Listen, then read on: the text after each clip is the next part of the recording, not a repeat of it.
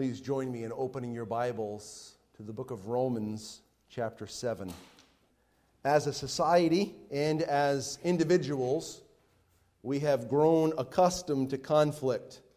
We see conflict in and around the world, nations being at odds. We see conflict within our own country, politically. We see cultural conflicts that are going on within our country. Sometimes there are conflicts at work. Sometimes there are conflicts in our homes.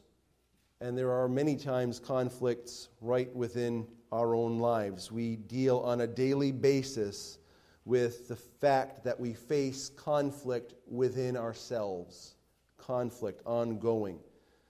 The cartoons used to depict this conflict with an angelic character on one shoulder and a demonic character on the other shoulder. There's good Fred and bad Fred warring over Fred's mind.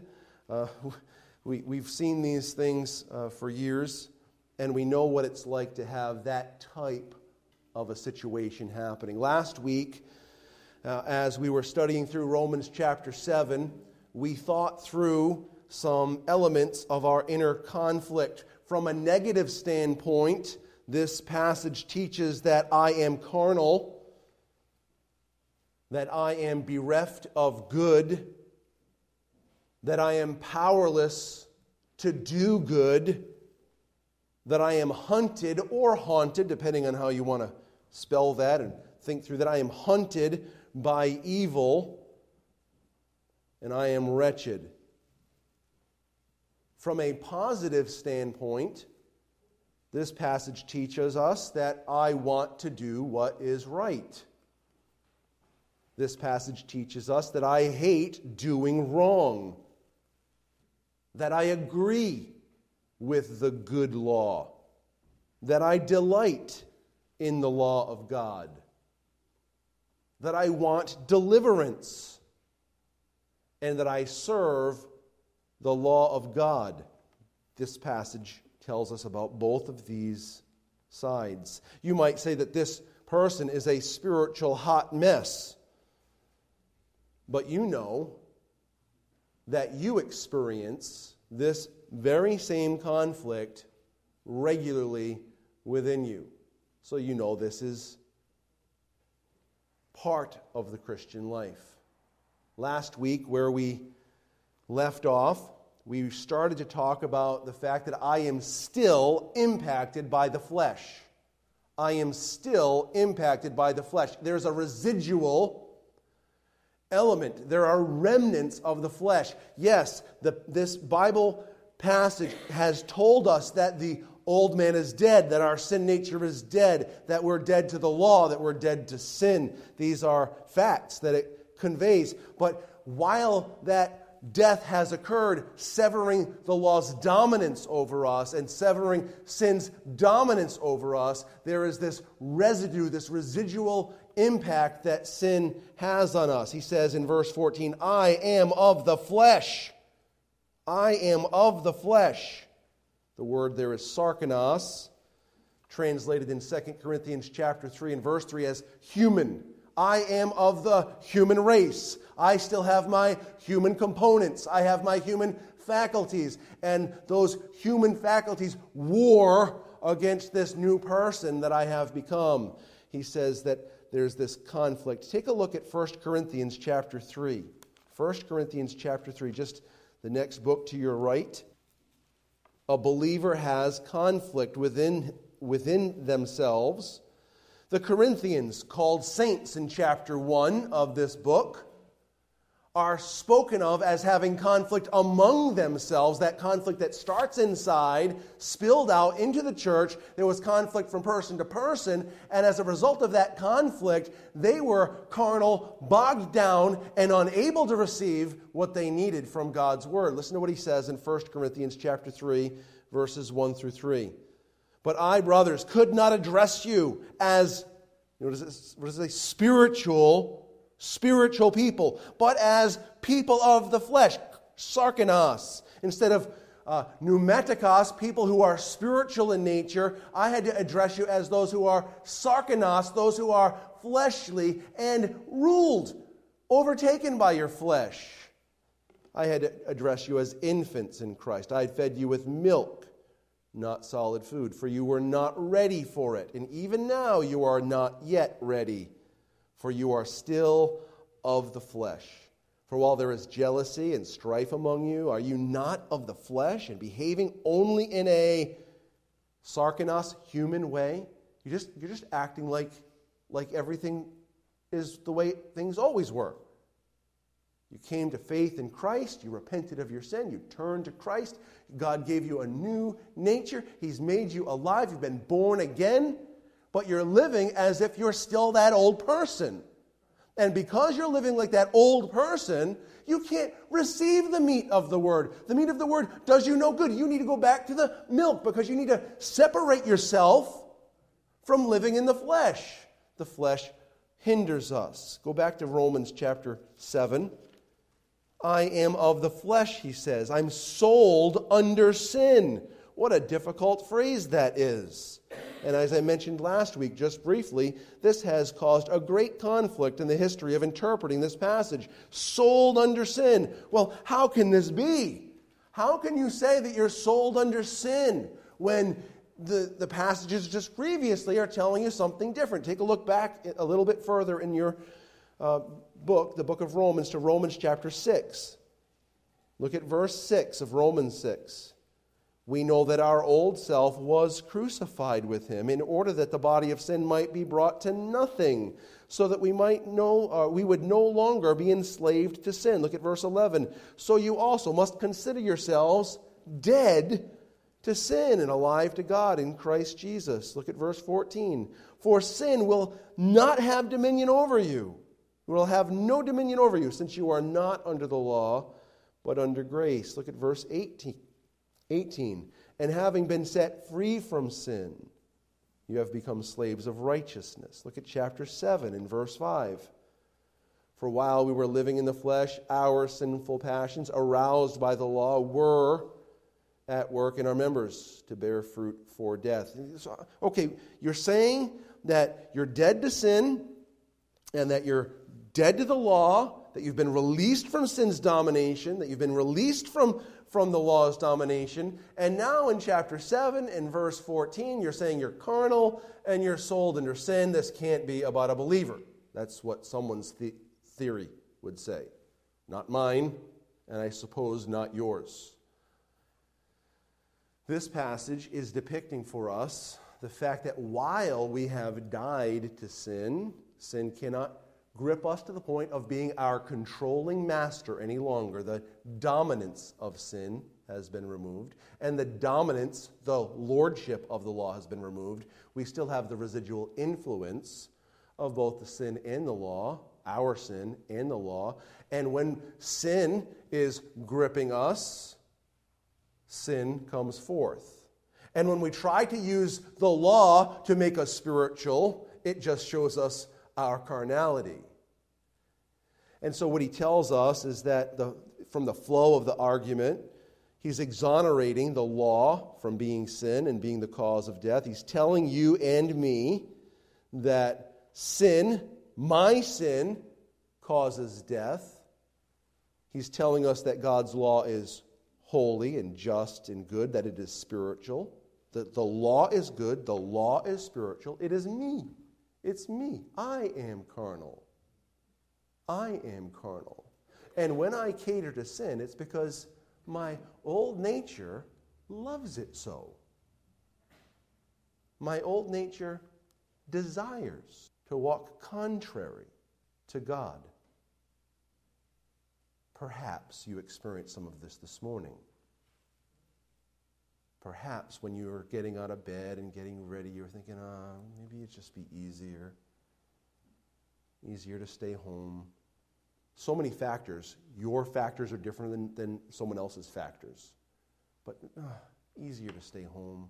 I can watch it on the television or on my computer or on my phone or whatever it is you do if you're not able to come. I can watch it. It's not like I'll be forsaking the Lord.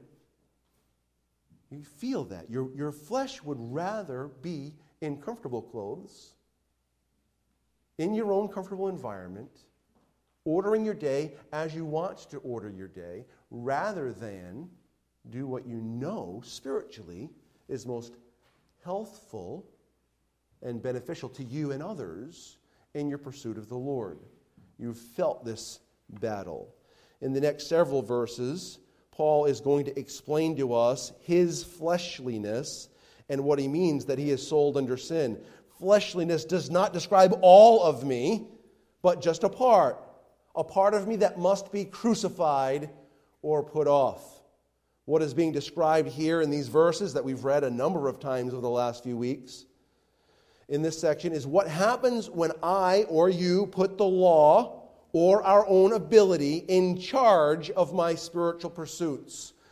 Neither the law nor my own flesh can provide ability to succeed spiritually, which is why we have what the Bible says in verse 13 of chapter 6. Do not present your members to sin as instruments for unrighteousness, but present yourselves to God as those who have been brought from death to life, and your members as, uh, as instruments, members to God as instruments for righteousness. For sin will not have dominion over you, since you are not under the law, but what? Under grace. You have a Lord. It's God Himself. God is our Lord. He issues forth grace, and that grace comes in the person of the Holy Spirit. Look at chapter 7 and verse 6. But now we are released from the law, having died to that which formerly held us captive, so that we serve in the new way of the Spirit and not in the old way of the written code. As we navigate through the, this text this morning, I want to give you five words, five words for this spiritual battle that we are engaged in. First of all, conflict that comes in verses 14 through 17, inability in verses 18 through 20, hunted, hunted in verses 21 through 23, wretched in verse 24, but delivered delivered in verse 25. This will navigate us through these passages. We'll try to move somewhat quickly. First of all, conflict. Conflict. We experience inner conflict. Do you? Last week I tried to paint this in a, in a way. Do you feel that inner conflict? And what I say to you is good. You should, you must. If you do not, it means you are not redeemed. If you feel no conflict within you, it means you do not have the spiritual nature. It means that you are dead in your trespasses and sins, that you are a child of wrath, fit for destruction. Ephesians chapter 2. This is your natural condition. The reason you feel a conflict going on within you is because God has put to death that old person and given you a new nature, but that old person wants to crawl out of the grave and wants to dominate you. There's a new nature. We see this new nature, we see this conflict in the fact that we hate violating God's law. That is not true of an unbeliever. An unbeliever does not hate violating God's law. They might hate violating some standard, but they don't hate violating God's law. Look at verse 15. For I do not understand my own actions. I do not do what I want. The word there in the Greek is thelo. It's, it's my wish, my desire, my intention. I don't do what I want to do, but I do the very thing that I, what does it say? Hate. That, that word hatred, it, it's, I, this is, I despise that. That, that, is, that is not the direction I want to go in. Instead of doing what I want to do, I do what I don't want to do. I despise this thing. This is a demonstration of that conflict because God has given us a new nature. We hate violating the law of God. This was also true of David. Now, David, you'll remember, sweet psalmist of Israel, great king, Uh, he issued in a, a, um, a setting to where when Solomon took over, they had many years of peace because of the, the work that God had done through David, because God was bringing his people peace. But you'll remember that David, one of the times that he, the kings go forth to war, he stayed home and he saw Bathsheba bathing on the rooftop. And he had a, a desire, lust took hold of this sweet psalmist of Israel, this man after God's own heart. And instead of doing what was right, he did what was vile in God's sight, violating the law. He did that which, we, which he hated. Maybe not during those moments he didn't hate it, but the hatred came. And he probably tried to hide it in himself. Of course, we know he had Uriah the Hittite uh, killed. Uriah killed so that he could cover up his tracks. He tried to squelch this terrible guilt he felt. But Psalm 32, Psalm 38, and Psalm 51 let us know you can't, you can't push that guilt off forever. It'll ravage you in here. And sometimes it can even ravage you to the point that your whole body hurts. It can go from physical, uh, from spiritual to uh, emotional to physical torment. He's very clear on this. Nathan comes to him and tells him about his sin. God knows, you know, you're the man. You remember this. And then we have Psalm 51, this glorious psalm of confession. Listen to these words For I know my transgressions, and my sin is, what does it say? Ever before me. What does that mean? Well, I try to turn this way and I try to forget. But you know what? There it is. Oh, I'll turn to the left. There it is. Oh, I'll turn to the. No, there it is. Right, left, backwards, turn around, upside down, hop up, squat down. Everywhere I look, there it is. Why? I hate violating the law of God. It is against who I am. God has made me alive to Him, and I want to please Him. And when I sin, my sin is ever before me.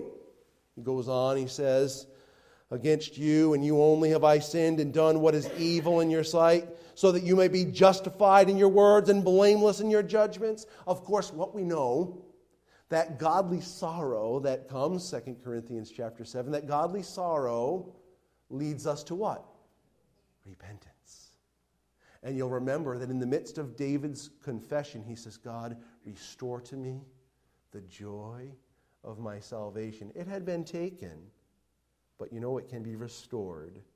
It's restored in the repentance, the conf- confession of our sin. There's this inner conflict going on. And we do what we hate. But that hatred, when we realize that we violated the law of God, is to lead us to repentance. This is describing the conflict that you face, that I face daily. We hate violating God's law. Secondly, in that concept, we, uh, we agree with God's law. Look at verse 16. Now, if I do what I do not want, I agree with the law that it is good. What, what do you mean? Well, the reason that you don't want to do that other thing is because you know that what God said is right. Or else you wouldn't say, you wouldn't not want to do it. The reason that you have come to the place of saying, I don't want to go in that direction, I hate that thing, I don't want to do that, is because you've seen what God has laid out for you as right and the right pathway. So you agree with the law of God that it is good. That's why you can tell the difference between the wrong way and the right way. Well, the psalmist also deals with this in Psalm 119, verse 16 I will delight in your statutes, I will not forget your word. Psalm 119, verse 24 Your statutes are my delight, they are my counselors. They, they, they say, hey, this is right. This is right. Psalm 40 is a messianic psalm.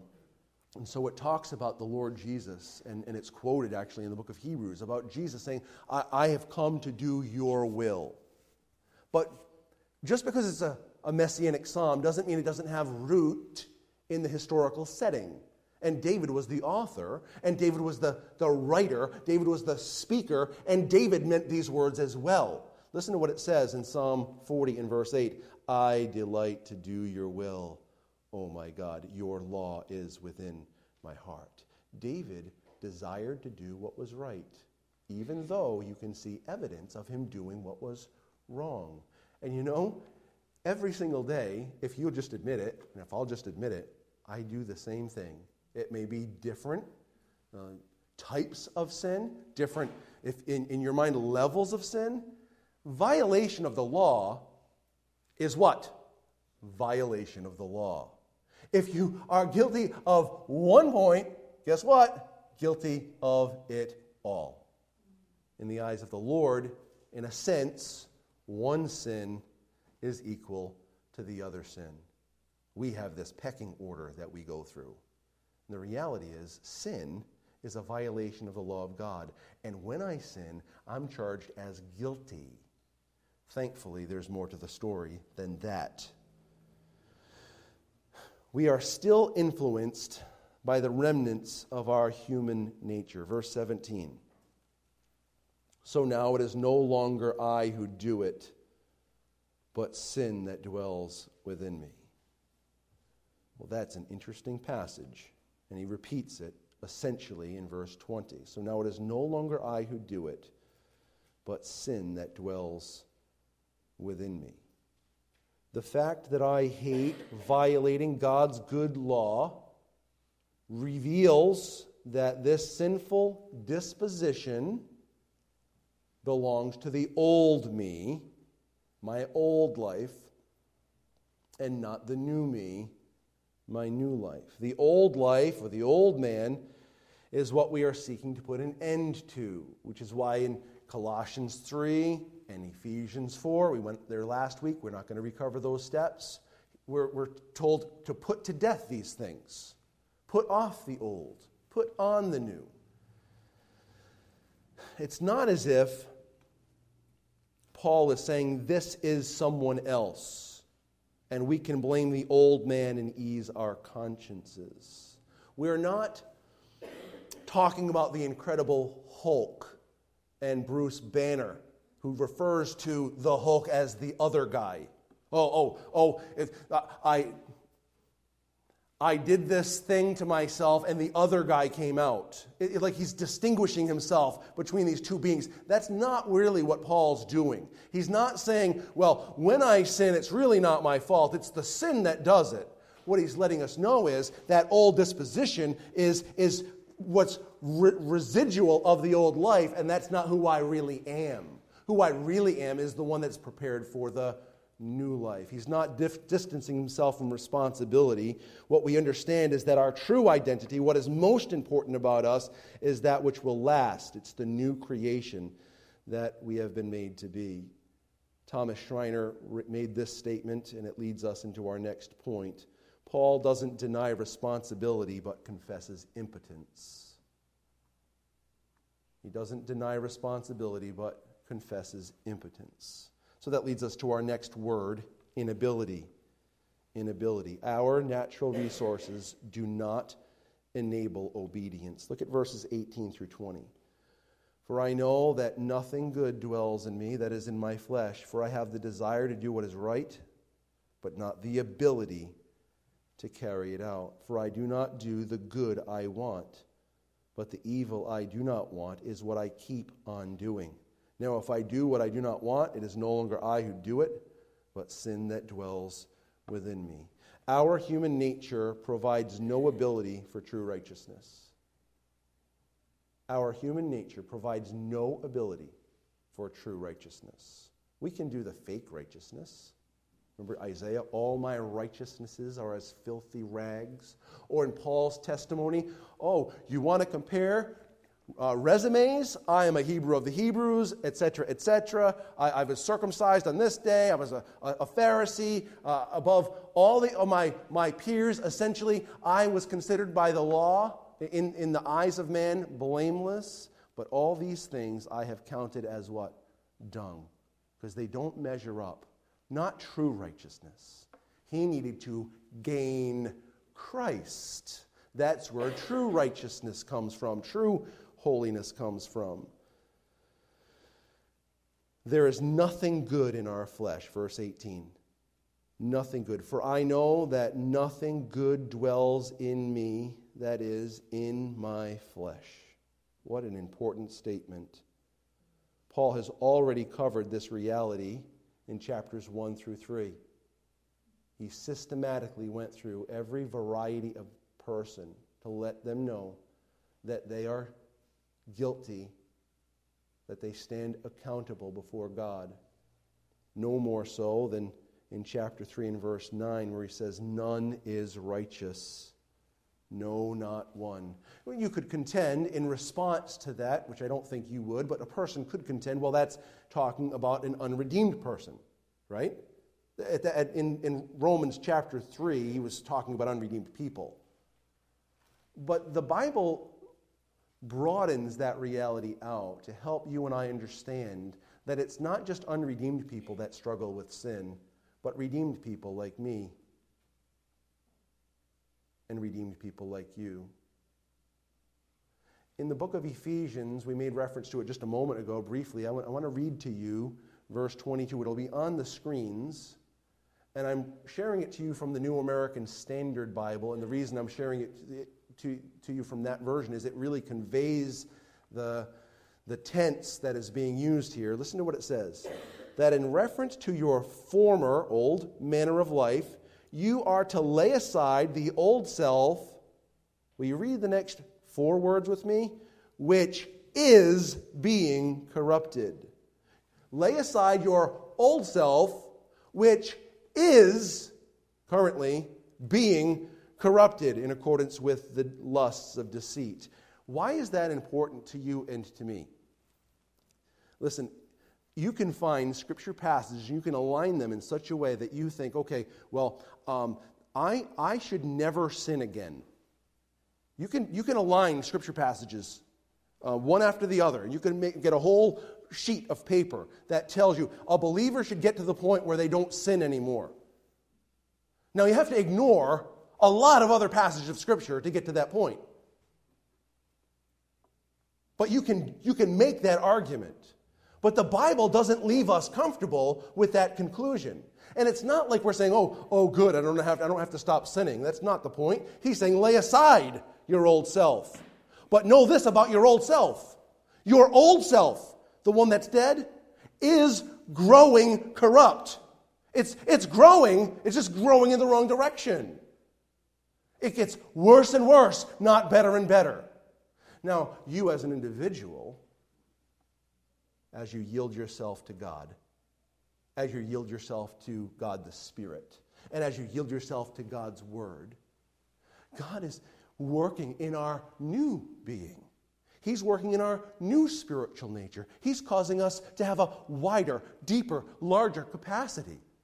And in that larger, wider, deeper capacity, when we are yielded to God's Spirit, and the God's Spirit is at working, He brings to mind those truths of the Word that we've learned. And God helps us to live a different way. What Paul is telling us, both in Romans chapter 7 as well as in Ephesians chapter 4, that if you try to do this of your own resources, you're using a corrupted and corrupting source. You will make no no progress. Because the spirit, the human nature, our human nature, has no capacity for true righteousness. John MacArthur made this statement, and uh, of course I agree because that's why I'm sharing it with you. In himself, that is, in his remaining fleshly being, a Christian is not more or no more holy or sinless than he was before salvation. No more holy or sinless than he was before salvation. We have no spiritual capacity within our flesh. Look at the end of verse 18. For I have the desire to do what is right, but not the ability to carry it out. Wow. It's almost like he's really trying to bum us out. I have a desire to do what's right. I agree with the law that is good. I hate violating the law of God. In myself, I'm, I'm, I don't have any any good resources in myself, my flesh. I want to do what's right, but I've got nothing. I have no ability.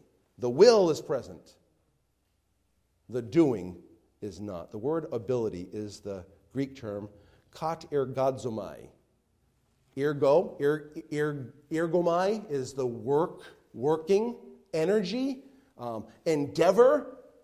Kata, meaning through. I don't have the ability to work it through. I don't have the ability to work it out. I have a desire to do what's right, but I can't work it out. Oh, well, this is a real problem because the Bible tells me in Philippians chapter uh, 2 and verse 12 to work out my salvation with fear and trembling. Yeah, but it follows it up. It doesn't stop there. It says, because God is working in you, both to will and to do. God is working in you, both to will, to want to, and to actually bring it, flesh it out, to do of His good will. It's so good to know more than one passage of Scripture. My friends, this is a call to you and to me. You got to be in the Word. You've got to be reading and reading and reading, studying and studying and reading and meditating on the Word. Because if you get caught up on one verse of Scripture without an understanding of what's around it and in other passages, you'll end up really living a defeated life. But God is not leaving us defeated. Oh, this sounds so hopeless. I, I, I have a desire to do what's right, but I can't work it out. This sounds terrible. Doesn't it? You feel this terror within you sometimes. To where it's like, man, I just keep going in the same direction. Why? Why don't I make the progress that I should make? It gets frustrating. Paul's saying, I, I know I, I, I feel your pain. I know what it's like. Whenever you try to do spiritual things without God's Spirit controlling you, you will always feel like a miserable wretch. Or you'll feel like a super spirit, spiritual person. It's another problem altogether. In me, that is in my human nature, I don't have what it takes to work out the doing of that which is good. Renald Showers made this statement he said, if the Christian is to do what God says is right, two things must be true of him. He must be willing to do it, and he must have the power to do it. Living a righteous life is more than a matter of the will. To have the will without power leaves the believer frustrated and unable to accomplish his purposes. So, again, this really sounds bad, but it is all part of God's gospel message. God's gospel message starts with I can't. It follows it up with Jesus did. If you stop there, you are incomplete. It follows it up, the gospel does. He can do this in you. I can't. Jesus did, and he can perform this in you. The gospel saves us from our sin, from its penalty. It saves us from its power. The progressive uh, disintegrating of the lordship of sin happens in the person's life that yields himself to the Lord Jesus, yields himself to the Master, yields himself to the Spirit of God, and God takes that grip of sin and the lordship of sin, and sin can no longer master us. That doesn't mean we don't feel its effects. It doesn't mean that it doesn't rear, rear its ugly head and try to pull at us. I can't, our Savior has, and He can empower me to do His will. Our human nature is always in opposition to God's rule. Our human nature is always in opposition to God's rule. I, I hope that you'll believe this. Verses 19 and 20, look what he says. For I do not do the good I want, but the evil that I do not want is what I keep on doing. Now, if I do what I do not want, it is no longer I who do it, but sin that dwells within me. Last week we looked at Galatians 5. In fact, why don't we do there? Let's, let's take a look at Galatians 5 just briefly. We're going to come right back to Romans. And we saw this inner turmoil, this conflict, my flesh warring, my flesh fighting, my flesh going in a different direction. So God's Spirit is directing me in this direction. And it's in accordance with God's word, it's in accordance with God's way. This is what the Spirit does. He directs us in accordance with what we've learned in God's word, and it's in accordance with what God has revealed. That's good. One direction. And yet the flesh says, no, no, this way. I'm going this way Here's reason one, two, three, four, five. You want to keep going? Six, seven. You want to keep going? Eight, nine. I've got it all figured out. Number 10. Here's reason number 11. You'll keep going. Fighting in opposition to God's will and God's way as revealed in God's word. In Galatians 5, verses 16 and 17, God's word says, But I say, walk by the Spirit, and you will not gratify the desires of the flesh. For the desires of the flesh are what? against, contrary to the Spirit. And the desires of the Spirit are what? Against the flesh. For these are what? Opposed to each other to keep you from doing the things you want to do. There's opposition, there's conflict. Our flesh has designs. Your flesh, Christian, my flesh, Christian, has designs against us. Listen to what 1 Peter chapter 2 and verse 11 says. Beloved, I urge you as sojourners and exiles to abstain from the passions of what? The flesh, which wage war against your soul. Paul says it in Romans 13 and verse 14. But put on the Lord Jesus Christ and make no provision for the flesh to do what? To fulfill or gratify its desires. You see that opposition? Our human nature always resides in opposition to God. Our nature doesn't because we've been made new.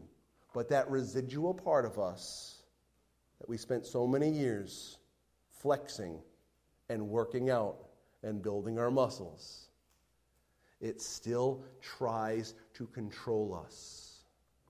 It never, never yields.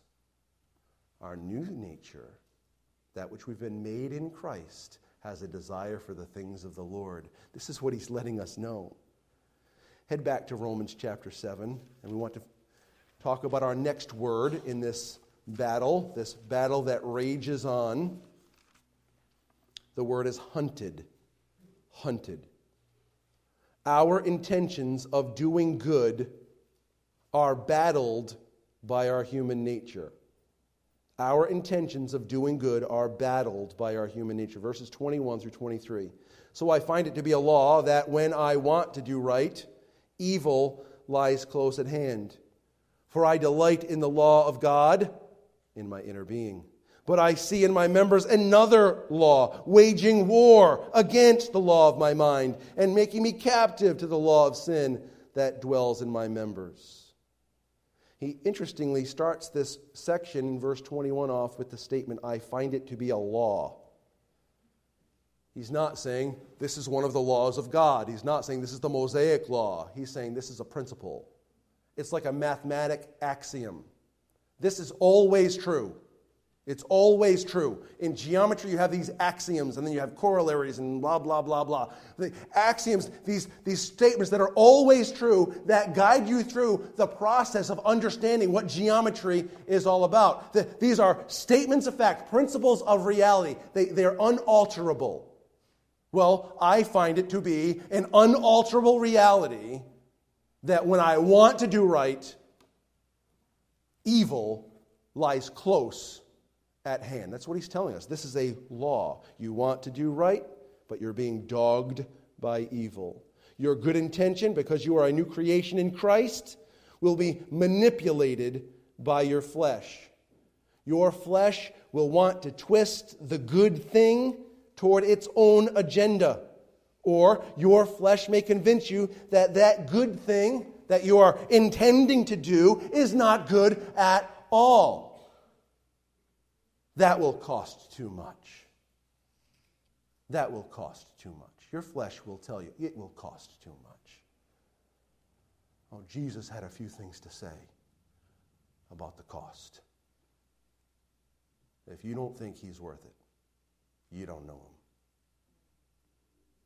My friend, if you don't think that worshiping God with the people of God is worth it, you have real problems. This is good. Your flesh tells you there are other ways. Oh, those people hurt me. Oh, those people are all hypocrites.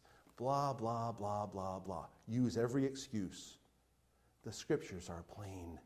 God has called his people to gather together to worship him. It might look different from one assembly to the next, and your decision about what assembly to go to is completely up to you between you and the Lord. But worshiping the Lord is not an option. Worshiping the Lord in harmony, in community with other people is not an option. Your flesh will tell you it is, God will tell you it's not. Oh, this applies to so many areas of life. The flesh dogs us. It wants us to go in a different direction. It's not worth it. It's not worth it. Oh, you have to give up too much. Really?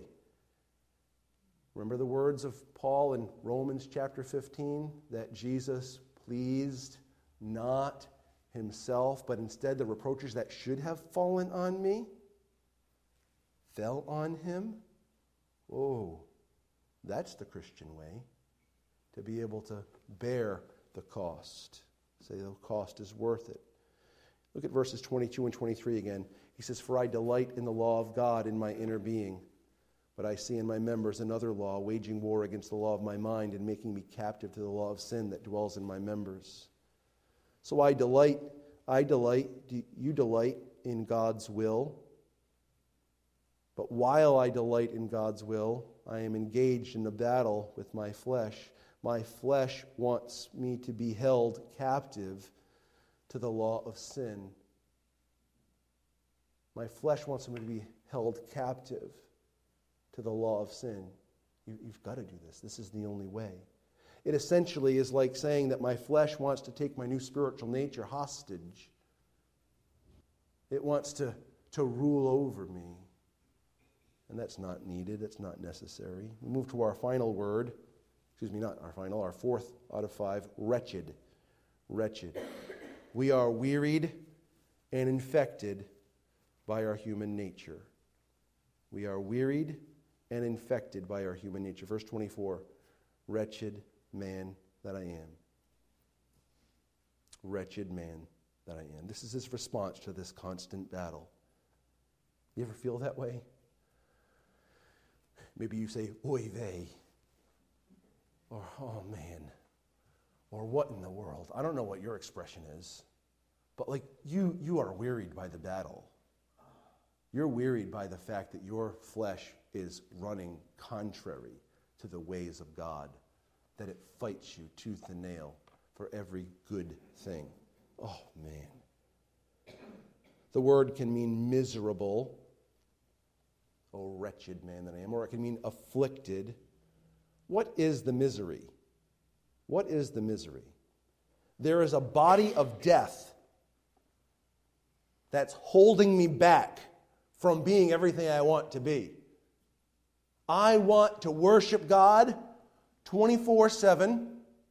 I want to obey every one of His laws. I want to demonstrate His fruit in my life all the time. This is what I want. Do you not have that desire? I have this desire. I want to do the will of God. And yet I have something holding me back from getting this accomplished. And what the author of Hebrews would say lay aside every weight. There's a body of death holding me back. How can I ascend to these heights while being weighed down with this dead weight that's pulling me back? Lay aside every weight. Possibly, possibly this is an allusion to a practice of chaining the victim of a murderer to the murderer. Oh, you killed someone? Well, that dead body is going to be chained to you. And what's going to happen is that their decaying body is going to decay your body, and it's going to infect you, and it will eventually take your life. That could be a, an allusion to that in this passage. That death you created will be the death of you. And so, if that's the idea, he's essentially saying, Get this thing off of me! Please help me! And then he says, very important, who? Who will deliver me? I can't deliver me.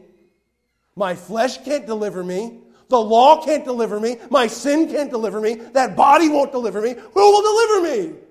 And he gives us that glorious answer in verse 25. There is deliverance. In verse 25, he says, Thanks be to God through Jesus Christ our Lord. There is rescue. This is what Paul has been teaching about since the beginning of the book of Romans. He's been leading us to this point to understand that there's rescue. This is why he said, I am eager to preach the gospel to you also who are in Rome. Why? Because the gospel is the power of God unto salvation for everyone who believes, to the Jew first and also to the Greek. For in it, the gospel, the righteousness of God, is revealed from faith to faith, as it is written, the just shall live by faith. Who will deliver me?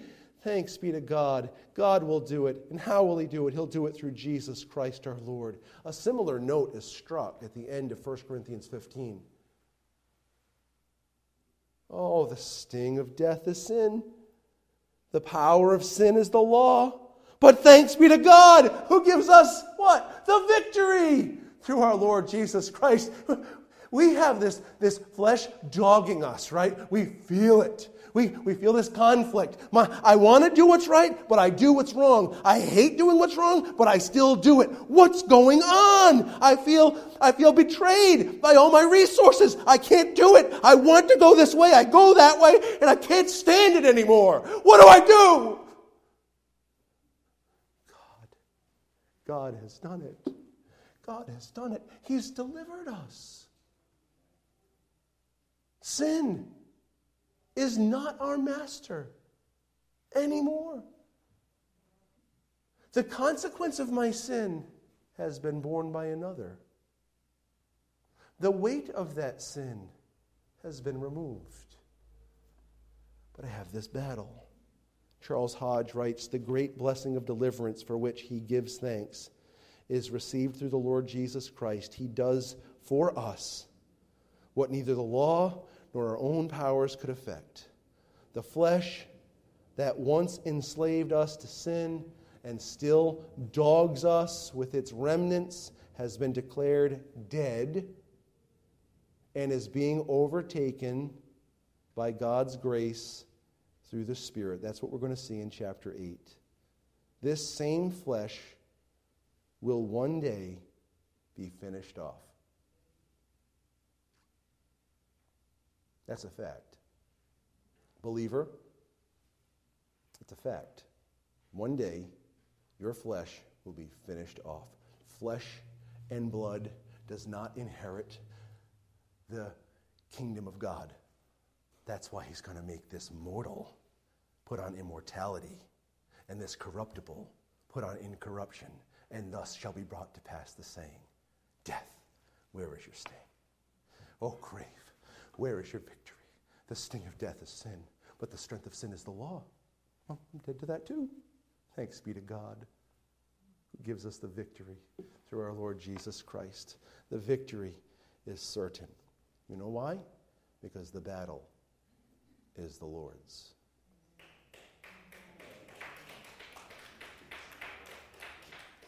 The battle rages on, but we know that we have been declared righteous.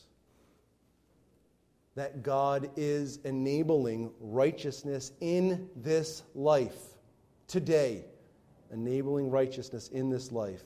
And we will be made entirely righteous on the last day.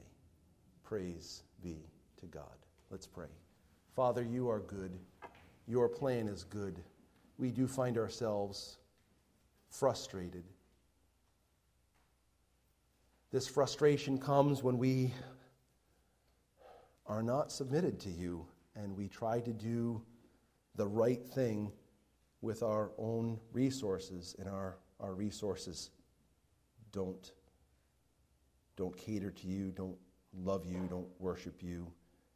We find this to be frustrating in those moments, and yet we find such joy in knowing that you have already delivered us from that weightiness, that that dead old man will one day be forever removed from us and we will be set free completely and entirely in your presence, rejoicing in your goodness and demonstrating your goodness. Father, help us while we await that coming day that we would allow your Spirit and your Word to navigate us through, to encourage us, to enlighten us, to empower us to do what is right, to do what demonstrates your character. And we know, Father, that you do this, and you've left us here to battle through this, that we might be a light to those who reside in darkness. Father, we pray that our light would so shine before men that they would see our good works and glorify you, our Father. You are in heaven. We want people to turn to you, to know that you can forgive sinners like us and sinners like them. Father, use us for your glory. Help us as we sing that we would please you in our singing. In Jesus' name, amen.